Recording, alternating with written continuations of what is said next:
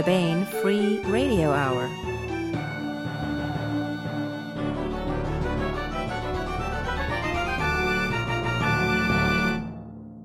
On the podcast, the mighty works of Andre Norton, considered by a mighty fine group of science fiction authors. Another question at hand Is your zombie apocalypse prep kit really all that? Oh, okay, it probably is. Ninjas and Psi Powers, coming of age stories and the heat death of the universe, plus part 24 of the complete audiobook serialization of David Weber's Shadow of Freedom. All right now.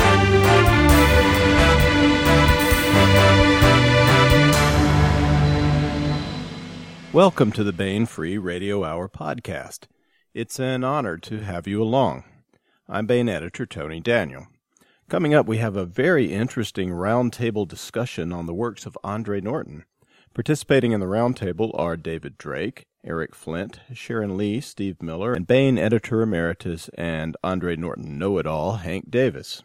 Andre Norton's magnificent body of work was a formative influence on a great many writers who are going strong now. When we told them about our roundtable, our author guest on this podcast gleefully volunteered to take part in it, and each has a unique perspective on Norton and her work. Oh, and we asked Baen consulting editor David Afsharirad to moderate. He did a great job. And of course, we continue with the complete audiobook serialization of David Weber's Shadow of Freedom. But first, Baen Associate Editor Laura Haywood Cory joins me for the news. Laura, are you a prepper? What's that?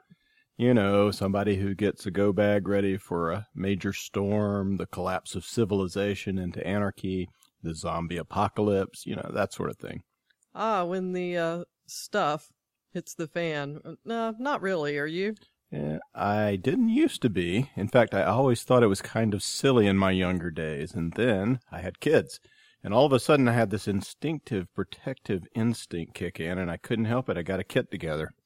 So what's in your kit? Blue pencils and a copy of Moby Dick? Not far off, actually. So the reason I'm bringing this up anyway is that we have a new September contest. You know what the September debut novels are going to be full of, right? Uh, let's see. We've got The Undead Hordes of Kangul by John F. Mertz and John Ringo's new book, Under a Graveyard Sky. I know the Ringo book is about science-based zombies. Yep. It's the debut of a new Ringo series called Black Tide Rising. It's really good. So what's the September contest? Well, uh, assume there actually might be a zombie apocalypse. Well, isn't that already remotely possible at least? Yeah, I don't know, but assume that's the threat. What items do you need to be ready for it? What will be in your go kit when the undead come knocking at your door? So sort of a top 10 list maybe? Yes, exactly. What 10 items would you absolutely want to prepare in order to survive a zombie apocalypse? We want you to list them and give the reason for listing them in a sentence or two. The winner will get a signed first edition copy of Under a Graveyard Sky by John Ringo and five free ebooks. Now, doesn't that sound preppertastic? It certainly does. You can find all the details of the contest at Baen.com right there on the front page. So start planning for the end times, Laura, and send us your list and everyone else. Uh, we'll judge them and publish the really. You're not eligible for the contest, but maybe you should make a list anyway. You never know. Chocolate's on the top of my list. I see. We'll judge them and publish the really good ones on the website. Sounds like you already have a list. Well, you can never have too much chocolate. Ah, So, contest starts September 1st. yeah. But isn't Labor Day weekend a wonderful opportunity to sit down and get your prepper materials together? Well, I'm going to Dragon Con myself. Yeah, but if I didn't have to go to Worldcon, I know what I'd be doing. Anyway, find out all the details at Baen.com starting September 1st. And now we present our Andre Norton Roundtable. Taking part in the discussion are David Drake, Eric Flint, Sharon Lee, Steve Miller, Hank Davis, and moderator David Afsharirad. It's the Baen Free Radio Hour. I'm Baen Consulting Editor David Afsharirad. Today, Baen Editor Emeritus Hank Davis and I are going to be talking with David Drake, Eric Flint, Sharon Lee, and Steve Miller about science fiction and fantasy writer extraordinaire Andre Norton. Andre Norton has been called the Grand Dame of science fiction by Time Magazine, Publishers Weekly, and the Science Fiction and Fantasy Writers of America, an organization that awarded her its highest honor, that of Grand Master, in 1983, making her the first woman to receive the honor. She has been inducted into the Science Fiction and Fantasy Hall of Fame and was also the first woman to win the Gandalf Grand Master of Fantasy Award. The Andre Norton Award for Young Adult Science Fiction and Fantasy is named in her honor. Norton was born Alice Mary Norton in Cleveland, Ohio in 1912. After graduating high school, she had planned on becoming a teacher, but abandoned those plans because of the Great Depression. Instead, she went to work for the Cleveland Library System. A brief stint as a special librarian in the cataloging department of the Library of Congress was followed by Norton's ownership of Mystery House, a bookstore in Mount Rainier, Maryland. When the bookstore folded, she returned to the Cleveland Library, where she worked until her retirement in 1950. After leaving the library, she worked as a reader for Martin Greenberg's Gnome Press until she quit in order to write professionally full time in 1958. Norton legally changed her name to Andre Alice Norton in 1934, the year her first novel was released. She would go on to write 69 more novels and dozens of short stories across multiple series in the science fiction and fantasy genres. She died in Murfreesboro, Tennessee in 2005. Though some of Norton's works have sadly fallen out of print, Baen has been diligently reissuing her catalog in omnibus editions, usually containing two novels and maybe a novella or two as space permits. The latest, Children of the Gates, was released in May of this year and collects Here Abide Monsters and Yurth Burden. Ice and Shadow, another collection of two novels, is out just this month in mass market, and Secrets of the Stars will be released next May.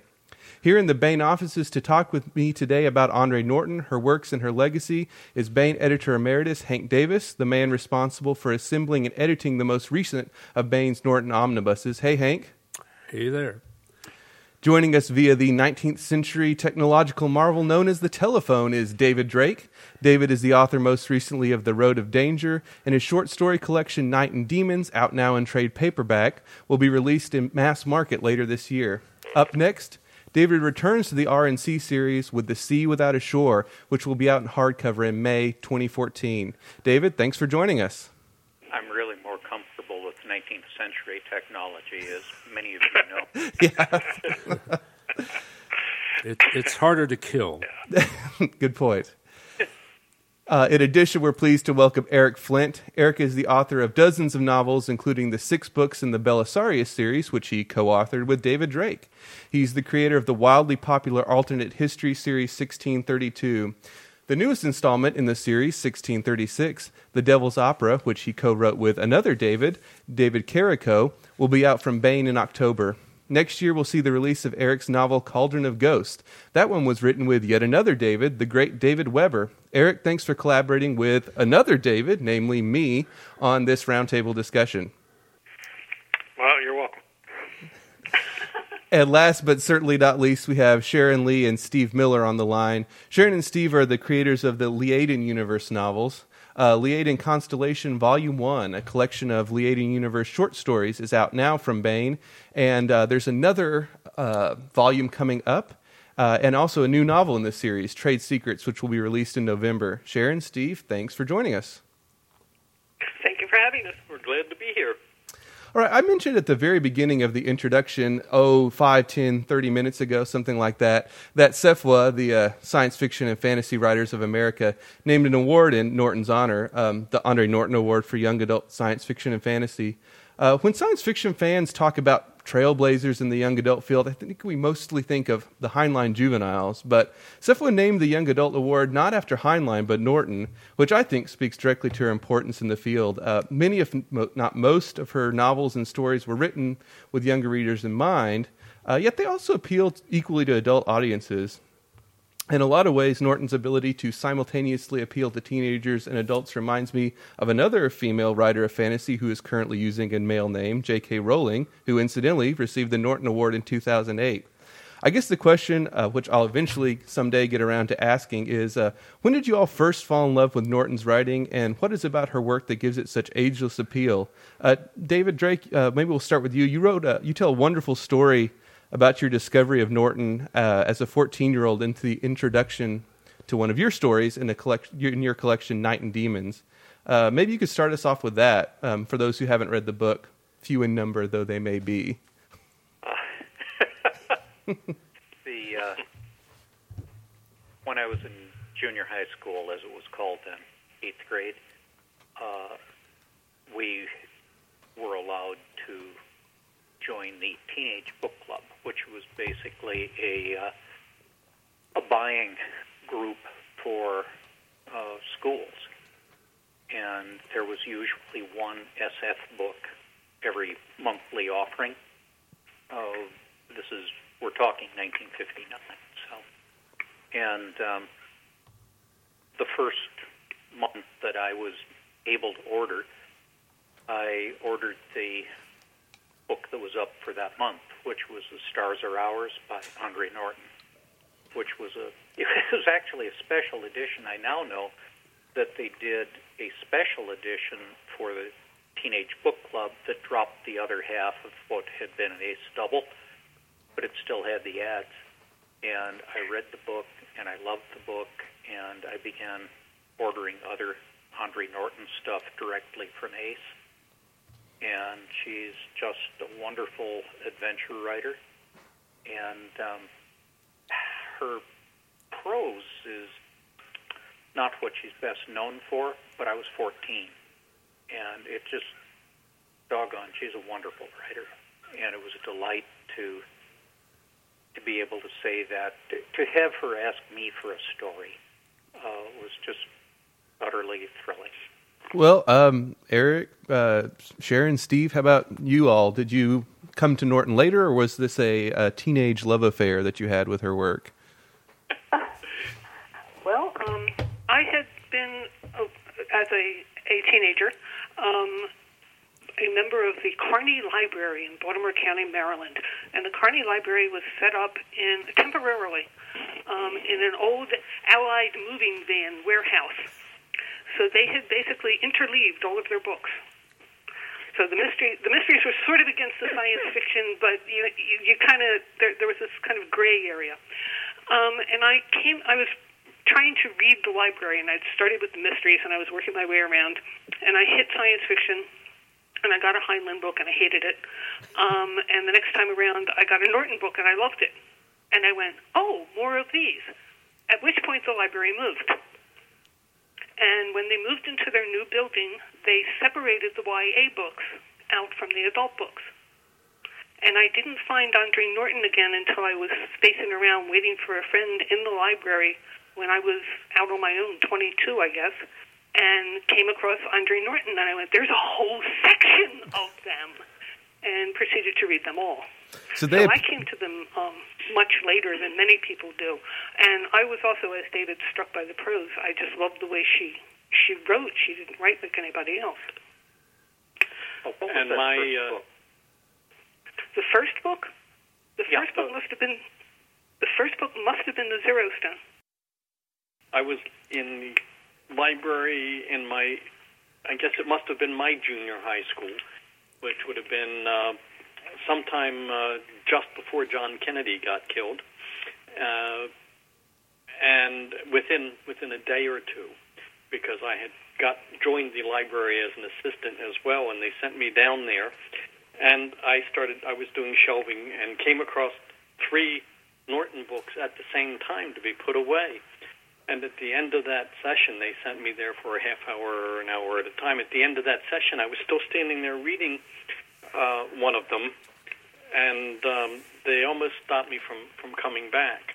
Um, but and I can't be sure which of the ones it was at this point because uh, I I ended up reading three or four of them in in the same evening um, when I took them when I took them out. So I don't want to tell you what, what, which one in particular. I do remember that the Defiant Agents I discovered on a newsstand, uh, and it was one of the.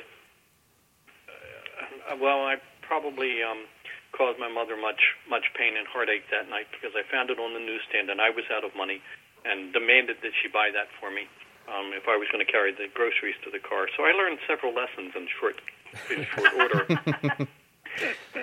all right, thanks, Steve. Um, Eric, did you have a, a Andre Norton uh, first time experience that you wanted to share? Yeah, I was uh, I was about I twelve or thirteen, um, and I I don't remember where I ran across it, but um, I'm thinking I got it out of the uh, high school library, but I don't think I'd actually started school yet. So I'm not sure. I'm- I may have. I don't really know where I got it, but the book I read was Star Rangers. Um, and uh, I, that same, uh, right around that same period of time, um, I read Heinlein's. Um, my mother bought me um, um, um, Citizen of the Galaxy, and I read The Star Guard, and I read uh, uh, Tom Godwin's. It was called Space Prison. The version I read uh, was originally issued as The Survivors, which is the title I kept when I reissued it about 40 years later. Um, so I read those three novels roughly the same time. Those are the three books that got me into science fiction. And the Norton I read was uh, uh, Star Rangers, and I really liked it. So I, I, I started looking for stuff, and I shortly thereafter, I remember I read Starman's Son, 2250 AD, and Star Guard, and David. I know the stars are ours because I read it, but remind me what happened. Uh, what's Uh, basically, there's been a nuclear war. Earth is ruined.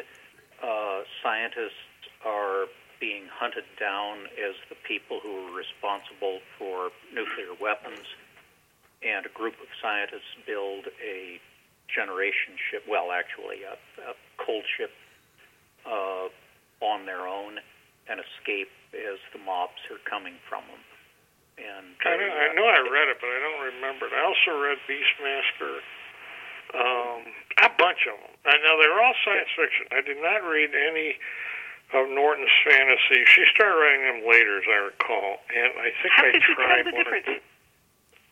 Uh, That's a fair question, but they are different. I mean, but yeah, that What the fantasies in a science fiction? Yeah, actually, I was that was You the mixed them so much. yeah that was the next question I was Well, gonna. I don't know. I mean, to me, the minute you put magic in it, it makes. I mean, you know, as a teenager, it was a real simple division for me. You know, as long as somebody claimed that what was happening was science, I figured, fine, we'll call it science fiction. If somebody says magic, even if they have a science fiction premise for it, which I recall she did for Witch World, to me, it was still fantasy. Uh, same way Fred Saberhagen did the Empire of the East trilogy. He did have a science fiction basis for it, which you only find out at the end of the third book. But you know, to me, the whole thing read like fantasy. Uh, Well, the reason I didn't particularly like Witch World wasn't because it was fantasy. I just didn't particularly like the story. That's all. Um, I don't even remember why. Anne McCaffrey got really peeved at people calling her a fantasist because she started writing Right. fantasy quite late. Yes, Yeah, because you know, because the dragon books are science fiction.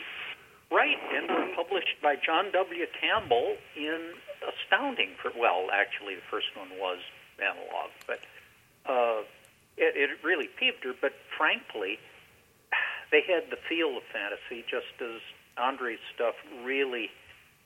It's it's neutral, but you know, there's certainly nothing about it that would turn off a fantasy reader. Um, I was both, but I didn't read her fantasy because I was actually just a little older. Yeah, well, we were uh, Hank and I were talking about um, Norton's and some of her fantasy writing, and uh, I, Hank had made the, an interesting uh, assertion to me that uh, he kind of thinks. I mean, everyone gives credit to Tolkien for sort of ushering in fantasy, the the fantasy boom that's still going on today, and obviously rightly so. But Hank, uh, you were saying that you thought Norton maybe deserved co credit for that a little bit. Did you want to? Could you talk about that a little bit? Yeah, it's it's certainly possible. I can't be authoritative about it without getting secret sales figures from Ace Books. But, but when she did Witch World in the summer of 1963, uh, it was very unusual for Ace to publish a fantasy novel, which I considered it to be, although she uses a science fiction rationale for getting the guy into a parallel world where magic happens to work and where also there are these uh, alien invaders from a third parallel world who are very high tech. They're they're like Wells's Martians, not the way they look, but the way they're invading. And uh, and I think the book uh, I I can't really be certain after uh, oh, uh, almost well fifty years 50 actually. yeah. At 50 years, it can't be certain, but I think the words science fiction were on the book. And of course, later on, when Ace did its unauthorized editions of the Lord of the Rings in three volumes, of course, uh, they also had science fiction on the cover rather than fantasy. So, but uh, she, uh, apparently that sold well enough that she wrote a sequel and sold it to Ace, also uh, Web of the Witch World. And about the same time, I think that uh, the Tolkien came out from Ace. Uh, uh, out came a third Witch World novel, uh, Year of the Unicorn. So I, I think she may have been an advanced guard for fantasy the same way Tolkien was, and probably convinced Ace Books it would sell. And then, of course, uh, Ballantine much later, because they'd made a small fortune with the authorized editions of Tolkien, started the uh, adult fantasy series edited by Lin Carter, but that, that's really another story. But I think I, I think those uh, books may have convinced a lot of publishers there was a market for fantasy when when all very few book publishers were doing science fiction in the first place, and almost none of them were doing fantasy. And if it did come out as If I can oh sure, go ahead. I, I'm- I'm pretty much finished. interrupt with it. No, no, with a data point. That's all. I'm I'm holding in my hands the DAW um, edition of Spell of the Witch World, which was published in 1972, and it Uh-huh. says on the cover a science fantasy saga comparable only to the work of Tolkien. There you go. Yeah. yeah. Well done. And Yeah. I, He uses those words science fantasy, point- which had pretty much gone out of fashion by the '60s too. yeah, I, I think there's another point there when you're talking about uh, uh, preparing, uh, preparing, and, and being being essential. Is that Tolkien was not a children's book initially. It wasn't presented that. It wasn't even presented for young adults. It was something that the college kids were reading, and the the older, uh, more advanced high school children. Uh, what happened was that a lot of those folks came through having a background with Andre Norton and a comfort with fantasy and science fiction because uh, she had an in with librarians, and librarians loved to make sure her books were in libraries. And uh, I think that that's one of the reasons that she had managed to penetrate so many junior high school libraries. And those folks came out going, we need more, we need more. And Zombie Eyed saw Tolkien and went, yes. so I think she had some preparation there. Um, well, we've kind of talked about this, but um, I guess I just wanted to talk about have you well have you ha- talk about rather um, sort of the you know we've kind of made a few jokes about it. How could you tell the difference between her science fiction and, and her fantasy writing? And I guess that's a question I have is sort of what are some of those um, hallmarks of her style, and how does she employ those genres differently, if at all, or employ um, different uh, techniques or aspects of the genres that she blends together that kind of make it uniquely an Andre Norton experience. One of the things she did was that the strange was strange. Um, as a homework assignment for this roundtable, um, I read Ice Crown and also Brother of Shadows.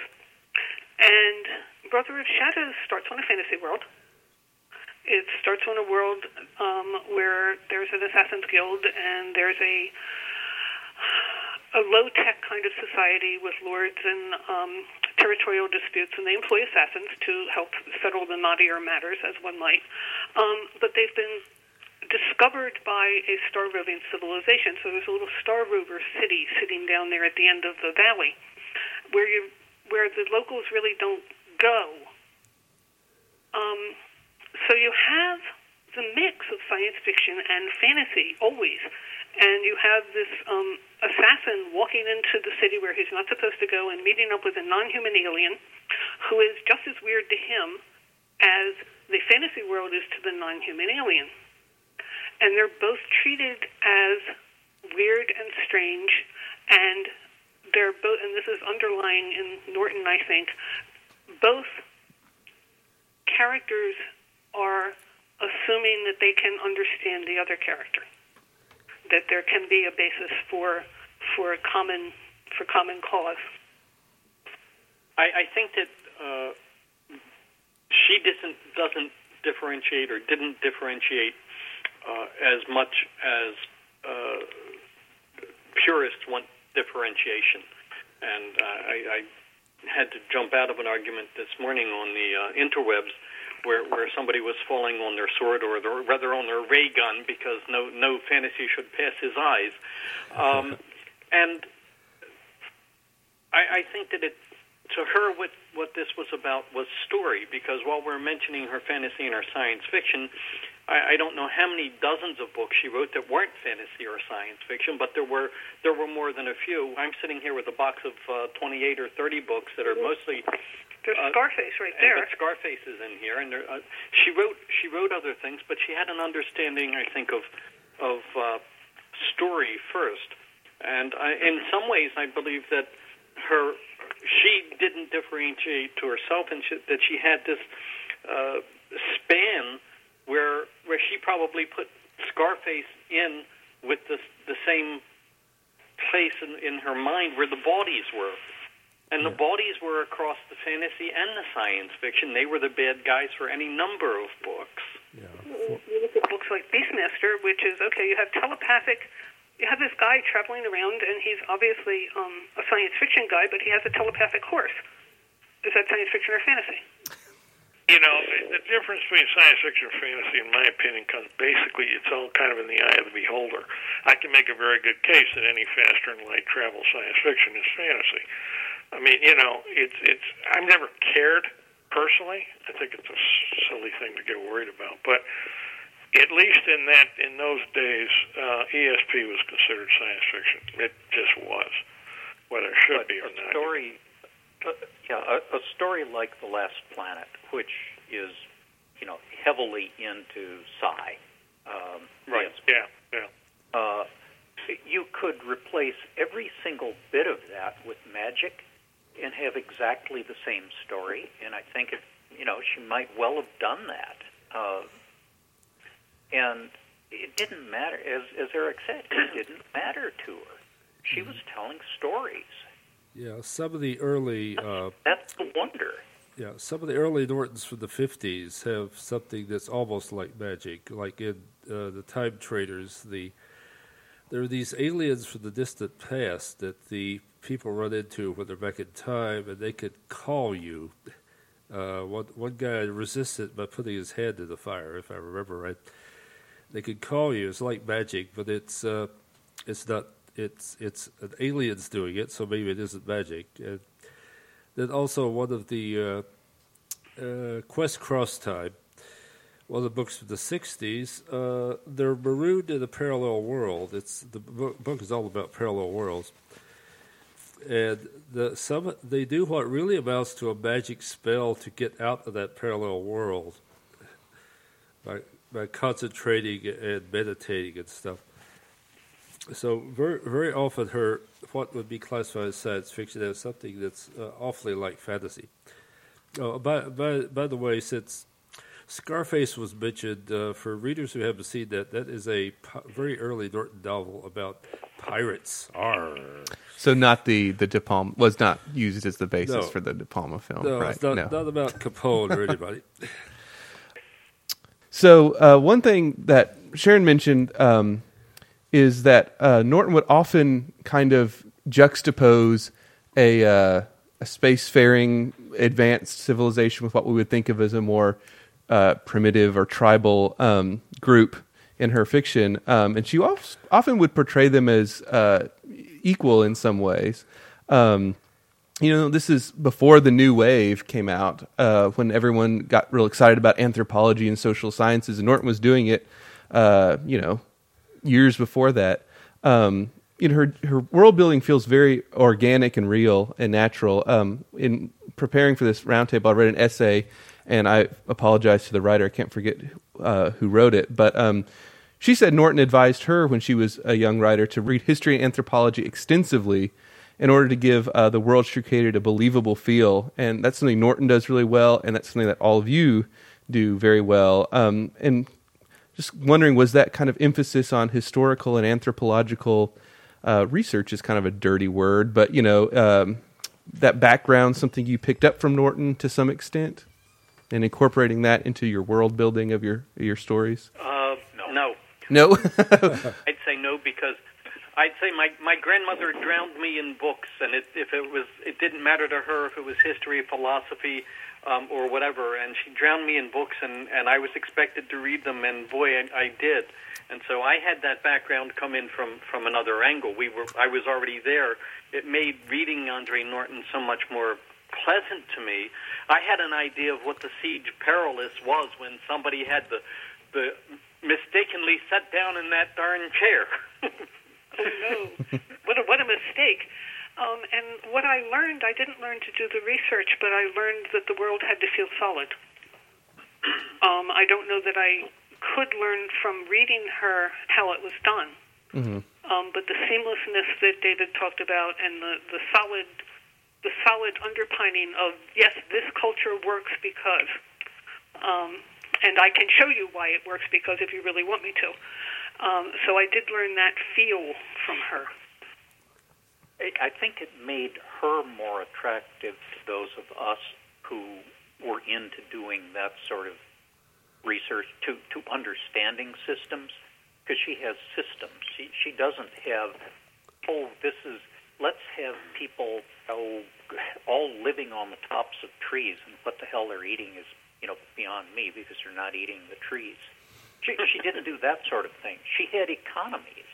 Uh, Right. It isn't what she spent her time on, but you knew that no people were getting food here, and it was in a reasonable fashion, and that put her ahead of an awful lot of writers of the time. Uh, And I think she had a real yeah, and I think she had a real understanding of of systems when you look at uh, how badly so often bureaucracy was portrayed.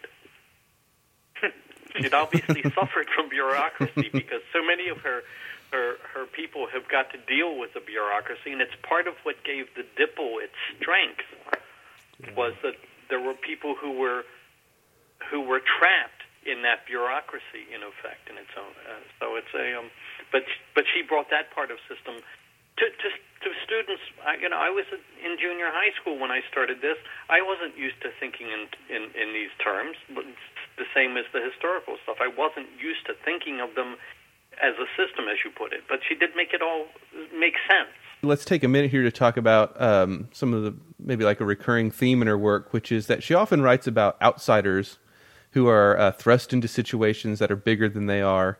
Characters often go through some sort of rite of passage in order to realize their full potential. I think this helps explain her appeal to younger readers, especially kids who are maybe a bit bookish. Uh, maybe they feel like outsiders themselves.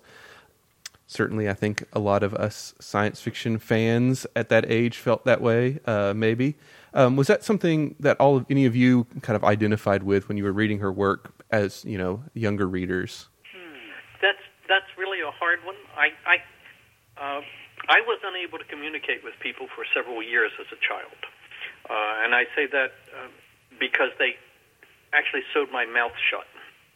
Um, after I had a very bad uh, accident where I tried to take out a light, uh, a uh, telephone pole uh, with a sled, and I was leading with my face, and they rebuilt my mouth, and they periodically just sewed my mouth shut for a while. For a while, the only person who could understand me was my brother, uh, which meant that I read.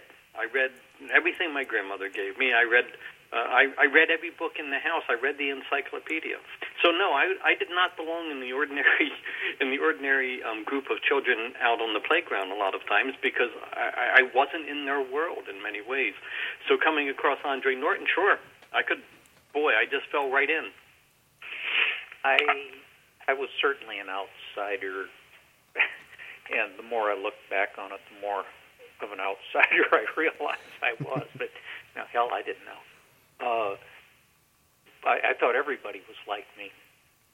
Of God, what a world that would have been. the thing that got me was the uh, was just the adventure. I mean, it wasn't the fact she was writing about outsiders per se. Um, and it's not just individuals. You know, the the whole group in Star Guard, uh, they are low tech. I mean, they they're second class, third class, fourth class. They're they're kids so far as the the high tech people running things are. And it was that sort of feel, not as an individual, but even as a society, that, uh, gosh, there's a lot that, you know, we can't touch. We don't know anything about. There's these rules, and other people are breaking the rules. And we can't do anything about it because we're just kids. Yes, yes, and she gets that beautifully. I think the one that hit me most with the outsider theme, I like David was reading for the adventure. Okay, this is really cool. Um, was Starman's son because he's so out of place and he's so tangibly out of place with where he is. Um, and at that point, I, I sort of went, "Gee, I know what that feels like," um, because you know, six foot girl and twelve years old, the whole the whole business. Um, plus, read read more read more than tall. Oh no, being six foot tall and twelve is just awful if you're a girl. Um, Being four Um, eleven but- is not great for a boy. Uh, but that was the first time I, I recognized in a fictional character that feeling of, boy, I really don't fit anywhere. Um, okay, well, so uh, Sharon aside, we're a bunch of guys here, but uh, we can't really have a discussion of Andre Norton without talking about how important she was um as a trailblazer for women in the genre. She was the first woman to win the Gandalf Award. Uh, she's the first female SFWA Grandmaster. Um, Witch World, her series has kind of been cited as a way in, I know, by a lot of uh, women writers and fans in the genre. Some of you knew Norton. You know, she was writing at a time, and I'm trying to think Leigh Brackett, C.L. Moore. There's not a lot of women, you know, of her stature at the time uh, writing. Was this, you know, was she, uh, did she think of herself um, as sort of purposefully paving the way for women, if you will, or is this just a happy side effect of she was a great writer and uh, it showed that maybe women could write this stuff? Well, to tell you the truth, I'm going to disappoint you as your um, woman on the panel. Oh, okay. Because when I was at the time I was reading Andre Norton, I didn't know if she was a male or a man or a woman, and I didn't care. Yeah, well, you know, this was Hank was telling me this. Uh, some people, I guess, didn't realize, and then, but some others, I guess, they said it was kind of an open secret. Maybe it wasn't. Sharon, Sharon, you were reading the hardcovers, right, in the library. But I was reading the Ace hardcovers paperbacks. at the library. Yeah, and I assumed the hardcovers. Uh, I don't know. Where did you have the kind of library where they left the p- dust jackets on, or the kind where they threw them away? No, they threw them away and they Oh. put the little rocket on the spine. Okay, so there was nothing to read. However, I was I was reading Andre Norton. My my school library didn't have any Andre Norton. I was reading Andre Norton through Ace paperbacks, and several of those had little notices in the front by Donald Wollheim about the author, in which he mentioned she was a woman, and also said her actual name was uh, Alice Mary Norton. I, I certainly knew she was a woman, but Yeah, so it, it, it it just flat didn't matter. It didn't occur to me that was a problem. yeah, there were a few problems. I And I, remember. I, I have remember a different take on this. I knew she was a woman. Uh, I don't know why or how, but I knew. But see, I, there have been plenty of female authors. I mean, you know, going back for a hundred years, there, you know, it's not that there was a shortage of female authors. The thing that's most striking to me, when I ran into her, which was in the '60s, and a little earlier than that, was that it wasn't so much who the authors were, is that science fiction was so. I mean, it's kind of amazing. I put, I, I, I edited eight volumes of Christopher Anvil's books, um, and Christopher Anvil is not a misogynist. I knew him, but of those, half of those books have no women in them. I mean, there are literally no female characters. How can you pull that off? No, never mind. no, no, he, but Andrea Norton wrote books with no female characters. She did. She also wrote books with no female characters. I mean, it was it was the standard of science fiction at the time, and the fact that she was a female author, I didn't really think about it one way or the other. To be honest with you, um, and yet she wrote I, so I many knew there powerful were lots women. of female. au- Huh? She wrote so many sorry? powerful women. Uh, not the books I read. Not the early ones that I read. Starman's Son has almost no women in it, if it has any. There are a few that come in toward the end of Star Ranger's Last Planet. There are no women in Star Guard. Um, you know, the books I read, uh, Beastmaster, I don't recall there being any women, although I may be wrong about that. Uh, I think you're thinking of later books she wrote in the 70s, where she adapted as as the climate changed. But I don't think of her so much as a forerunner, or, or you know, in terms of women, just because she was a woman. The fact that there were female authors, I mean, I knew plenty of female authors in major literature, you know. Um, so th- I didn't really think much about that one way or the other. The, the thing that, that struck me looking back on it was the stories. Her stories that she wrote, the ones I ran into in the early 60s, were not much different, if any, than in, in the sense of female gender than than most other authors I've run across.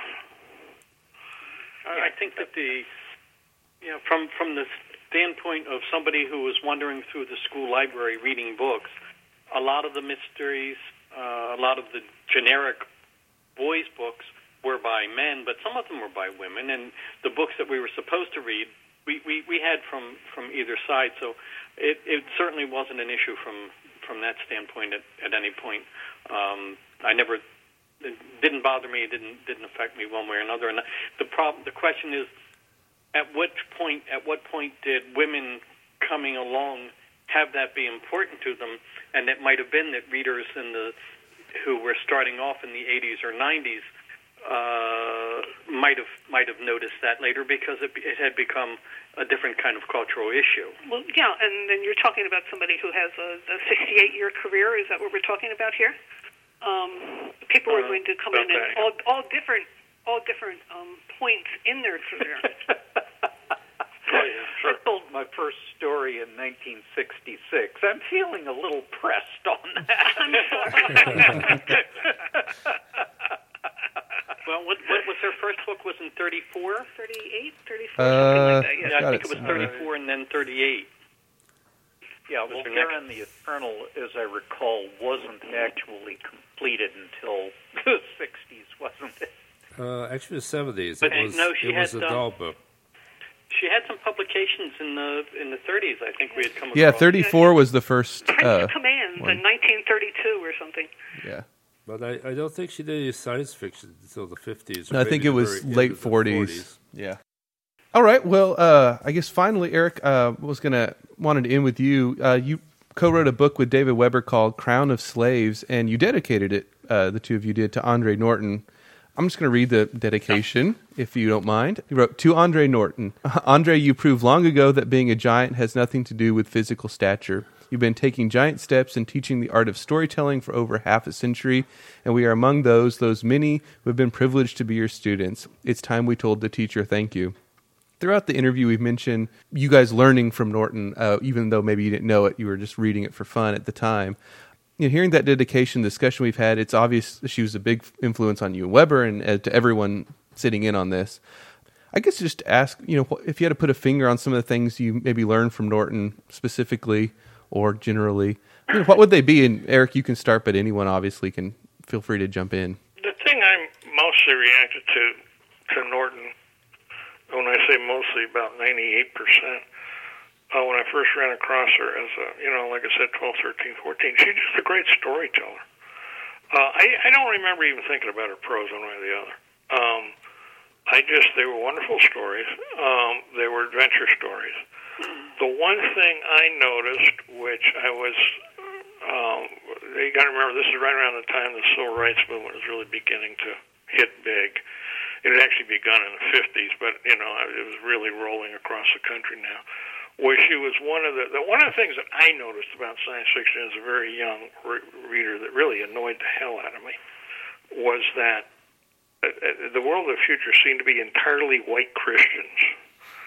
Uh, I mean, Jewish authors would not have Jews in the stories. There were no Jews, which pissed me off because, like, what Hitler win the war? What happened? And then there were no people of color at all.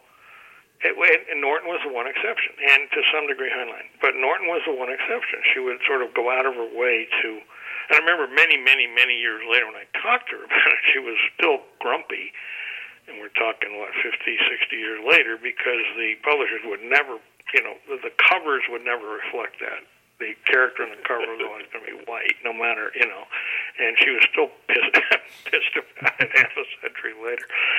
Um, so that was the one thing I did notice about her socially, and I liked that a lot. Um, beyond that, though, I just reacted to the stories. Um, part of the reason David and I wrote that uh, dedication was we knew from talking to people, I, I, both of us knew her by then, that she was, you know, feeling kind of depressed because she sort of felt that the, you know, science fiction had passed her by, and she was, she felt like she was half forgotten, I think, which certainly not true, but she felt that way. So, um, well, from what several people told me who knew her better than I did, and so that's part of the reason David and I wrote it, just to, you know, insofar as we could. I mean, you know, we were two, both of us popular authors in modern time. Just, you know, that she had had a, big influence on us, which was true. I mean, we didn't have to fake it. Um, but that's part of the reason we went out of our way to do it. The thing that was funny, David still hasn't forgiven me for this, is that Mattingly did the cover for that book, and the cover is kind of salacious. Um, and David Weber was the one who had to go and present it to her because I was nowhere near it. so he was the one who showed up to this you know, woman in her 90s uh, and edited the cover, and she looked at it and said, "Oh my."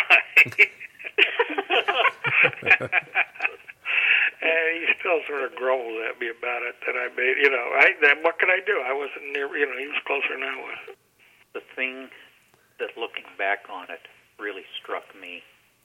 uh, It really had an effect on me. I mean, is that I'm reading The Last Planet and they're on this primitive world, and it looks like their civilization is in the process of collapsing, and they're going to have to make a, a new home on this very primitive planet. And then it turns out that that primitive planet is actually Earth, and there's been another collapse. And our far future is, you know, a, a Bronze Age specifically a Bronze Age collapsed sub civilization. And the notion that we, that the U.S. of the 1950s, and all these marvelous things, and spaceships and all this, was part of a system also, and the system doesn't always go up. And keep that in mind throughout life that we are part of a system. We are not God. And, you know, that just, it, she wasn't preaching. Uh, it's just there. You're, you're 14 years old, you read this book, and it's just there, and you can't get away from it uh, because she isn't pushing. You know, this is just the way it is. And it is the way it is and I don't remember having read anything by anyone else at, at that age, and very rarely later, that really makes that point. Um, you know, I I owed that to her, and I owe a lot more, but particularly that. There, there's something you just said that that indicates where she actually had a, a, a more extensive understanding than we got, say, from Heinlein, because Heinlein was trying to work about with, let us call it, this civilization. And what Andre Norton was working in was the fact that there's history, that there is history, and that history means something in both in, in lots of directions. And she did it with her fantasy stuff, and she also did it with having all these the the interconnected uh, the bodies and all these forerunners and all of that. The assumption that yes, that as you're you're talking about, the systems will come down, and uh, that was something that we we didn't even get in as much in Heinlein. So uh, that may have been something that's informed us because we're doing what we write uh, deals with a universe coming after the universe that collapsed. So we may well have come from that and not understood it. And I think what I learned from Andre Norton was to be bold in when I'm asking one of the primary um, questions of our of our craft here, which is what would happen if. That there is no limit on on the answer to that question. What would happen if? Anything else that anyone anyone wants to add? We didn't cover that you feel like we should hit on. Yeah, I'll say Andre Norton gave me personal um, a personal boost she she wrote me a note when my first short story came out in Amazing, and she wrote me a note and got it to me, and the note was, "I'm really glad you're writing. Thanks very much for this story." and she I know from from hearing people that she did this for hundreds of writers. Yeah, she did it to me too. One day I got a letter.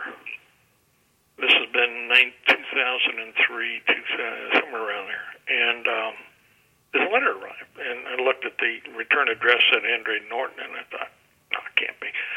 And I opened it up, and it was basically a fan letter. She just read 1632 and really liked it and just sent me a letter expressing how much she liked it. And it was one of the most disorienting moments in my entire life because I'm reading this letter from a woman. I've been a fan of hers about 50 years, you know, and mm-hmm. I'm getting this, this what amounts to a fan letter from her. And it never occurred to me to write her. I didn't even know where she lived. And so that was really weird. That's how I actually got to know her because I wrote back to her and and then um, she, I wind up going to Chattanooga fairly often. So the next time I went down through there, I stopped at her house, and she wound up insisting I spend the night there. A friend of mine was in close correspondence with her. Uh, I, I'd met her, but I, I don't bother other uh, writers. I figure they have things to do, and I, she she asked my friend, "Do you suppose that Mr. Drake would be willing to write a story for one of my cat volumes. Uh, I'd like some men in it. And while my fans are wonderful people, having a, a professional writer might be useful also. and, Couldn't hurt. Yeah.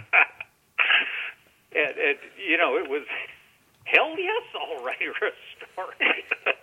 I, I mean, God, and, and so that's why I have a story in a Cat Fantastic volume. well, uh, we share a, we share a credit then. Um, I have a story in a Cat Fantastic volume too, and I had sent my story in as she had asked if I would be interested in writing cat, a cat story for her because we do cats a lot in our universe.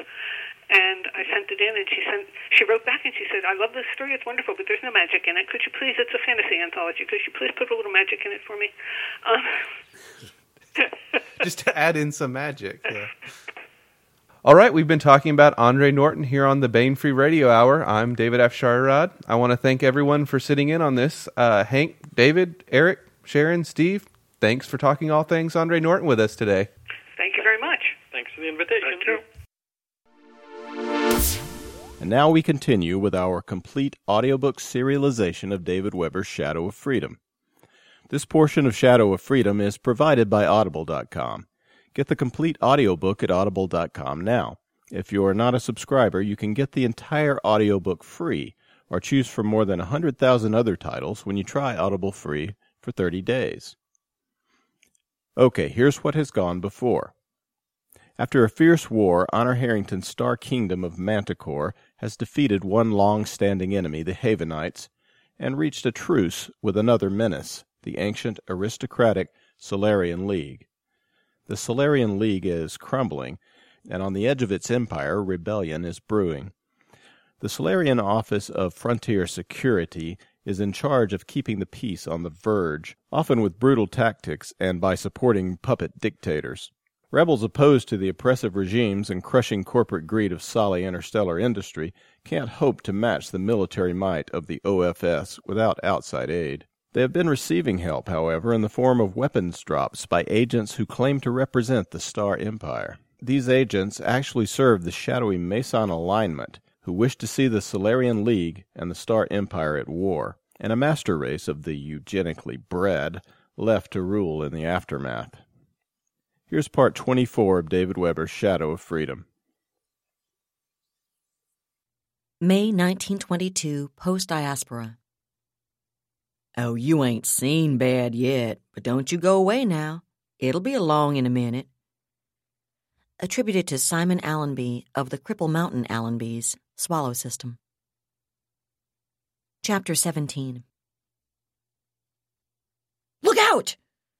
The screamed warning came a lifetime too late as the first obsolescent but still deadly Solarian built Scorpion light armored fighting vehicle rounded the corner of the pastel colored Ceramacrete Tower it moved down the center of the broad boulevard, and two more AFVs followed it.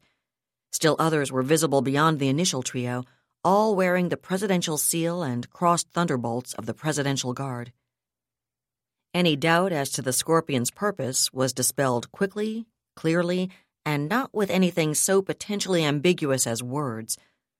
The scorpion's main weapon, a 35 millimeter grav gun, didn't fire, but its secondary turret mounted tri barrel spewed out thousands of rounds of solid 5 millimeter darts per minute.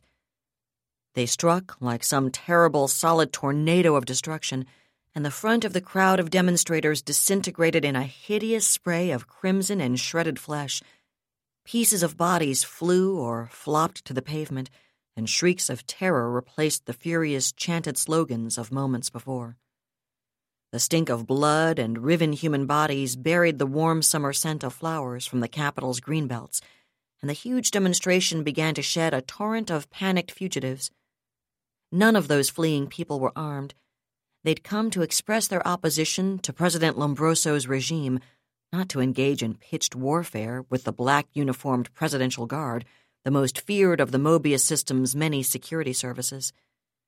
The current demonstration had been a long time brewing, and over half of its members belonged to Lombroso's own System Unity and Progress Party. That didn't mean as much as it might have since the SUPP was the only legal political party in the entire Mobius system, and party membership was a requirement for anybody who ever hoped for anything better than purely menial employment, but it probably said something that so many of System Unity's rank and file had been willing to come out in protest of their own founders' policies. Yet, while there'd been no lack of anger in their chance furious denunciations of Lombroso's tyranny and corruption, very few of those running for their lives had ever imagined a response like this one. Not all the demonstrators were fleeing, however, nor had all of them come unarmed.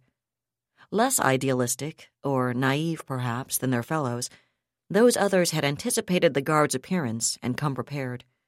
Or they thought they had, anyway. The appearance of AFVs in the heart of the planetary capital when there'd been zero violence from the demonstrators surprised even them. Despite that, weapons began to fire back from here and there in the screaming crowd. Pulsers were few and far between, since, as Lombroso and his OFS trained Presidential Guard had explained when confiscating all modern weapons over 20 T years earlier, the security of Mobius's citizens was the responsibility of their government. There's no room for vigilantism on Mobius citizens. Thank you very much. Now move along. Nothing to see here. Less sophisticated firearms had tended to evade the government ban on personal weapons, however, and if they were less advanced than pulsers, they were no less deadly if they managed to hit their targets. The Guard infantry following the Scorpions with their body armor, shield, and high voltage stun batons found that out the hard way. Their riot gear had served them well in confrontations with outraged college students, fired more by intellectual outrage than organized hatred. It had served well enough breaking heads to discourage the occasional general strike or moving squatters out of housing they happened to own but which had been condemned under eminent domain for transfer to Lombroso's corporate patrons. And the swaggering, self proclaimed elite troopers who wore it were backed by heavier infantry and armored vehicles, even sting ships. They'd been confident no one could possibly be stupid enough to offer them actual armed resistance with all that firepower on tap to support them. Unfortunately, this time they were wrong, and the riot gear, which had always stopped improvised truncheons or thrown rocks, turned out to be far less effective against bullets. The guard's ranks shuddered as the return fire slammed into it. For a second or two, the troopers simply froze unable to believe such a thing could possibly happen to them, and over 40 were killed or wounded in that handful of moments. For the first time in its history, the Guard heard its own members screaming in agony as their bodies were broken and rent, as their blood soaked the pavement. Then, as if it were a single organism, the elite infantry turned and fled in howling panic. The Scorpion crews were just as astonished by the ferocity of the response. Like their infantry compatriots, they'd grown accustomed to being the ones who did the killing and maiming.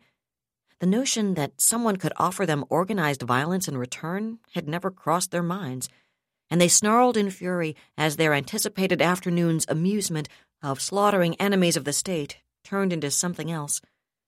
Yet there were still plenty of those enemies of the state out there, and the Scorpions still had their weapons and their armor. They swept forward on their countergrav, tri barrels raving.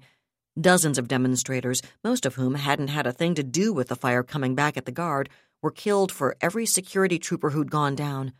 Bodies, or parts of them at least, piled in rows as hypervelocity darts tore them apart, and scores of other people were trampled, many to death, in frantic efforts to escape the scorpion's wrath.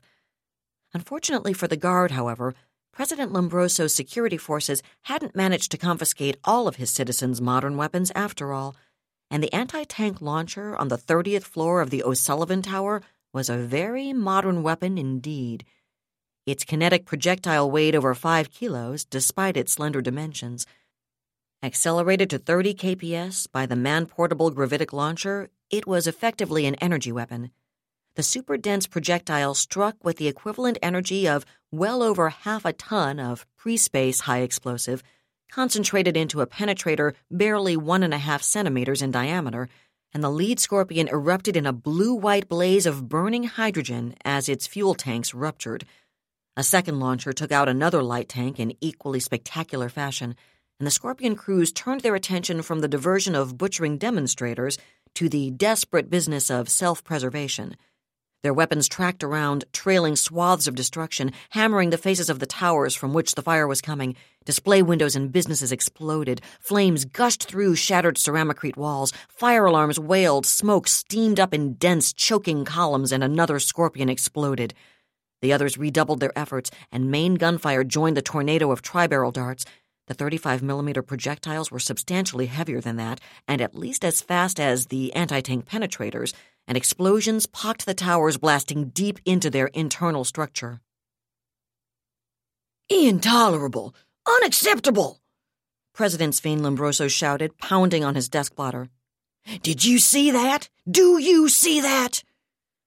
He stopped pounding long enough to jab one hand at his office windows, which overlooked the columns of inky black smoke rising from the heart of the city of Landing's financial district.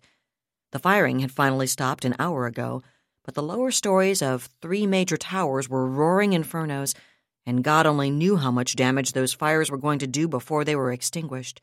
And not just to locally owned property either. Two satellite offices of Lombroso's major transstellar sponsor were part of the bonfire as well. I've been telling you for months something like this was coming, the president continued. For months.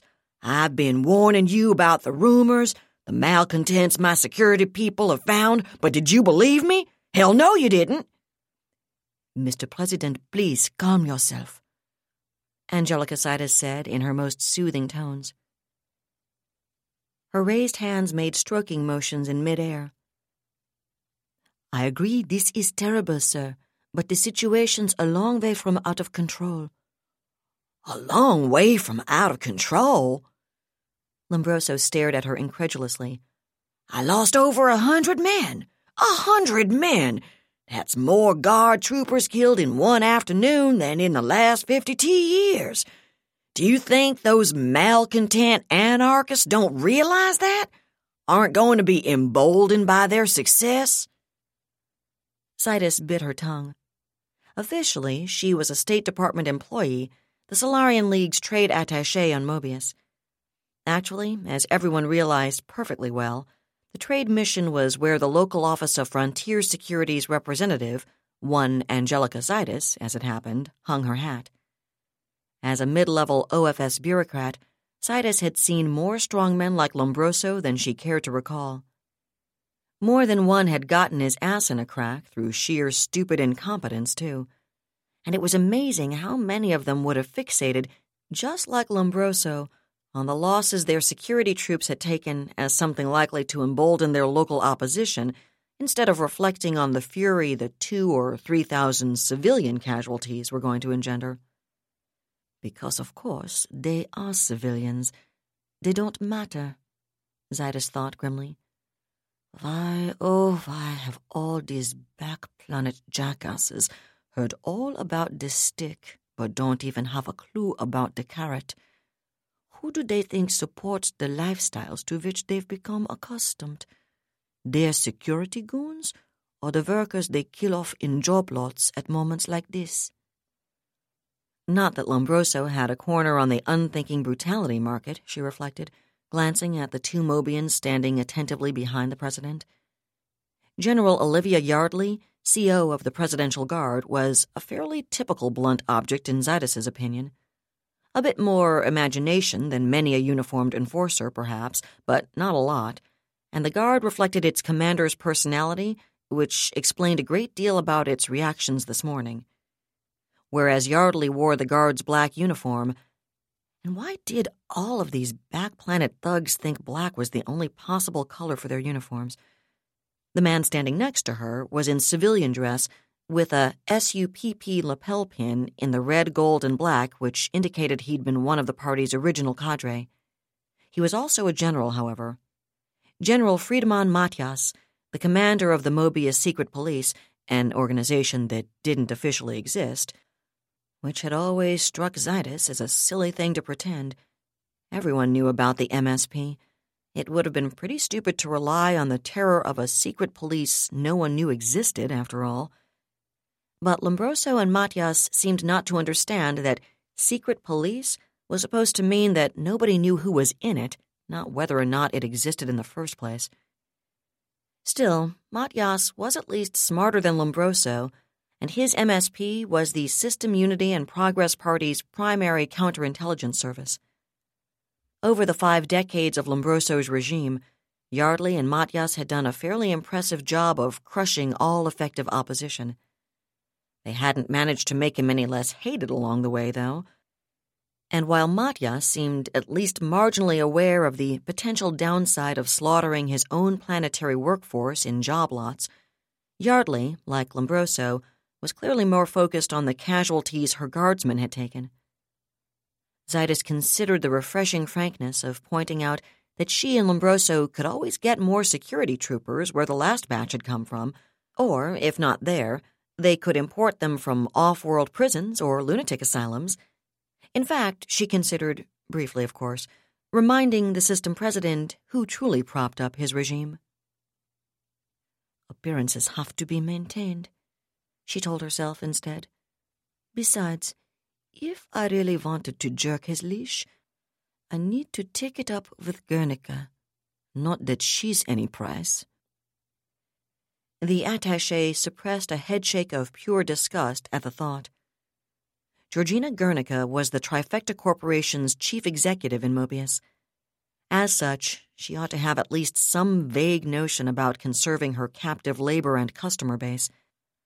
But Trifecta was perfectly comfortable with the slash and burn style of exploitation Frontier Security's sweetheart deals made practical out here in the Verge. She didn't give a damn what Lombroso or his cronies did as long as they didn't get any uppity ideas about who actually owned their star system.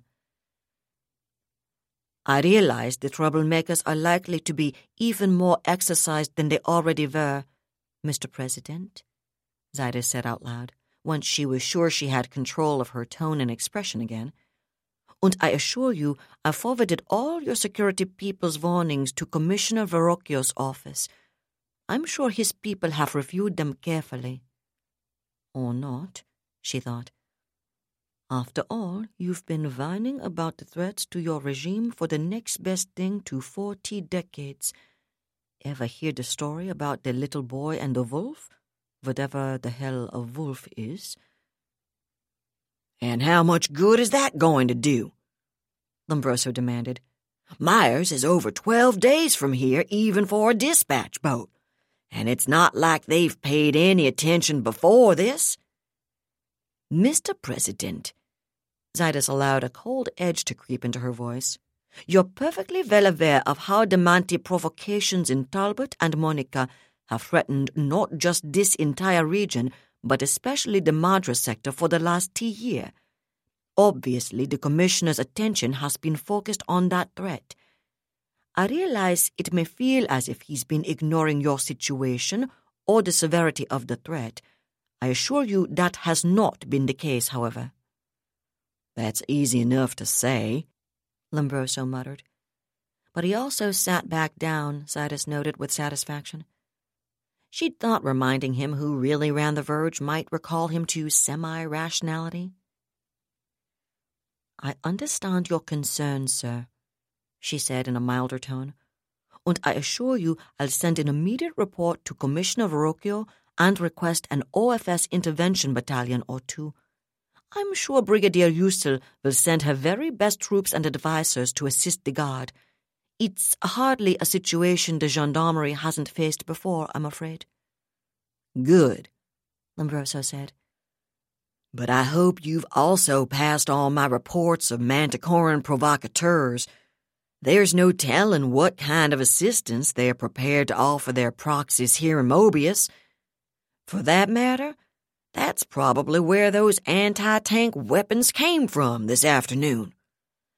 I'll be certain to remind Commissioner Verrocchio and Brigadier Yucel of those reports, Mr. President, she assured him even if I don't think there's a chance in hell the Manties are actually trying to provoke trouble here in the armpit of the galaxy, she thought bitingly. Not that I wouldn't be doing my best to kick frontier security in the most sensitive spot I could reach if I were them. But this little tempest started brewing well before that jackass Byng sailed off to New Tuscany, and whatever anyone else thinks, I don't see them deliberately courting a confrontation with the League. Even if they were, why in Mobius, of all places? I'm sure they could find a better, more effective spot to make trouble. I'll admit we're a little behind the news out here, but still. Good, Lombroso repeated. Good. That was David Weber's Shadow of Freedom, Part 24, read by Allison Johnson. And that's it for the podcast. Thanks to Audible.com. Thanks to Laura Haywood Cory, David Afsharirad, Christopher Chafani, and podcast theme composer Ruth Judkowitz. And a planet full of psychic mutants broadcasting alpha wave paeans of thanks to Hank Davis, David Drake, Eric Flint, Sharon Lee, and Steve Miller. Please join us next time at the hammering heart of science fiction and fantasy. And keep reaching for the stars.